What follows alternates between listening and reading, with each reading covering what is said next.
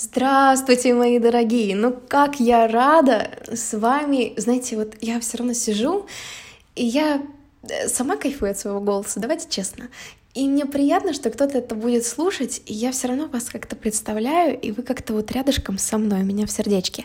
И мне так нравится, я вроде вас не слышу, не вижу, но я вас чувствую. И мы идем сегодня дальше. У нас прошлая тема была посвящена перфекционизму. Большая тема, конечно, наверное, за один подкаст не решить, но давайте а, справедливости ради ее сбалансируем. То есть вот есть перфекционизм, и когда мы себя принимаем, что мы не идеальны, и что ничто не идеально. Это, знаете, есть еще концепция ваби-саби, давайте сюда ее добьем. Это то, что ничто не завершено, ничто не идеально, и ничто не длится вечно.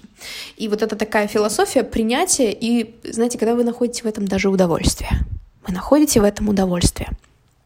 А дальше, когда удовольствие нашли, ну, есть, есть естественное желание все-таки развиваться, да, все-таки что-то делать, принимая, что оно не будет долговечным, оно будет временным, да, все, что мы создаем, все равно временно.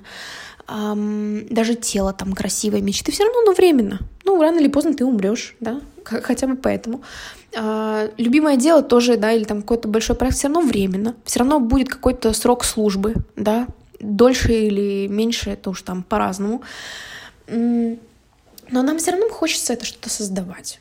Все равно хочется куда-то идти, все равно хочется учиться, все равно хочется проявляться, все равно хочется эм, становиться лучше. И это тоже окей. Главное принимать, что это не навсегда, не идеально и, и эм, не что-то прям завершенное, что вот один раз ты идеальная стала, а дальше зажила.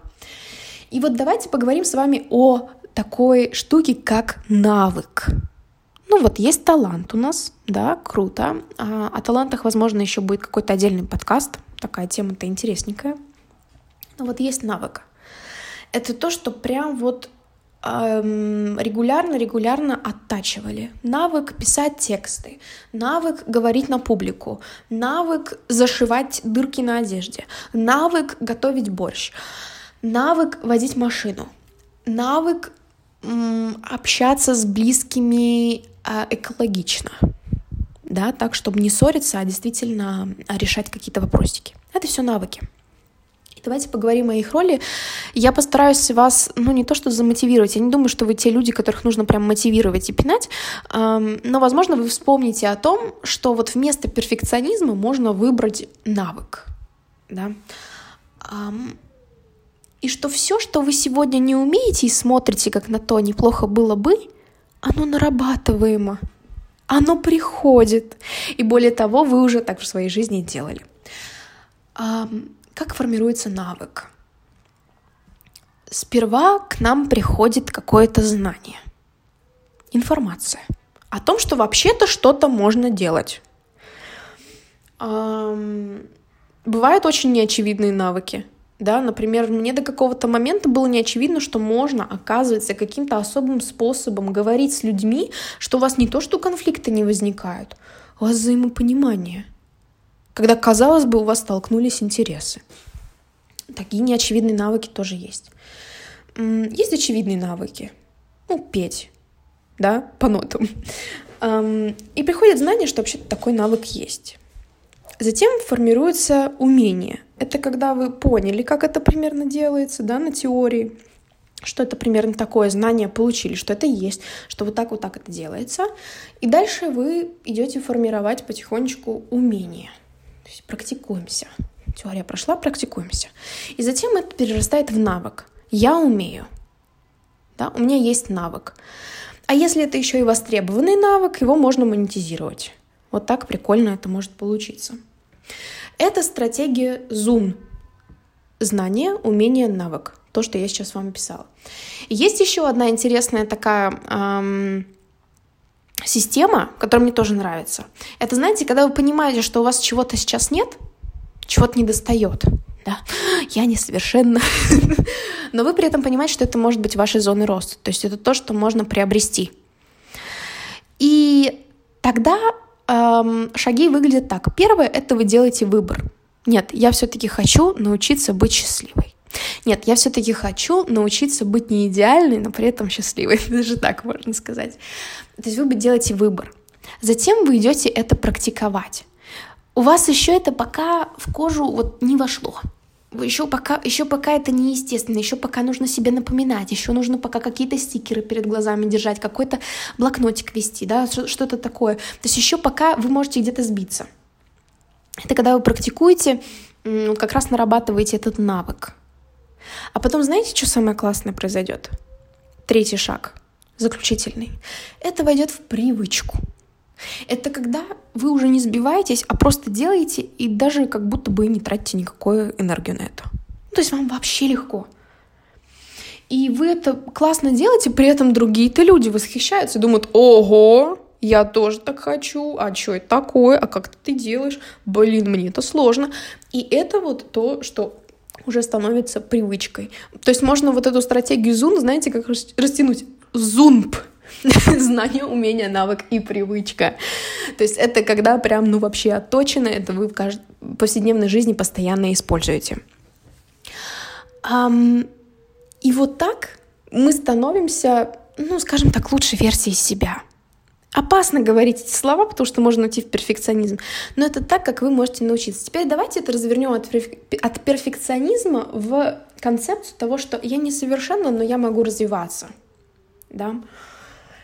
Это о том, что когда вы смотрите, например, в том же блоге, как у кого-то классно получается писать тексты, вести сторис, делать фотки, не знаю, продавать свои услуги, еще что-то, или там вести прямой эфир, или там, например, записывать подкаст, как я сейчас – ну, вдруг вам это нравится, вы думаете, боже мой, какой уровень.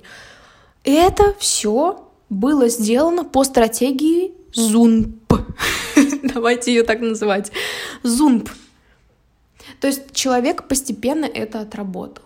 Ну, что тут могло усилить? Могло, мог усилить талант. Это то, что естественно дается, мы практически это не изучаем, то есть можно пропустить стадию знаний и стадию там каких-то прям сильных умений.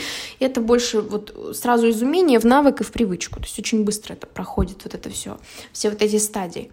А, бывает такое, но опять-таки я, вас, я вам хочу сразу сказать, прям во всем талантливым быть невозможно, и в том числе в блоге. Все равно найдется какая-нибудь там ахиллесовая пяточка, что что-то вы все-таки не можете делать, потому что вы не супер женщина.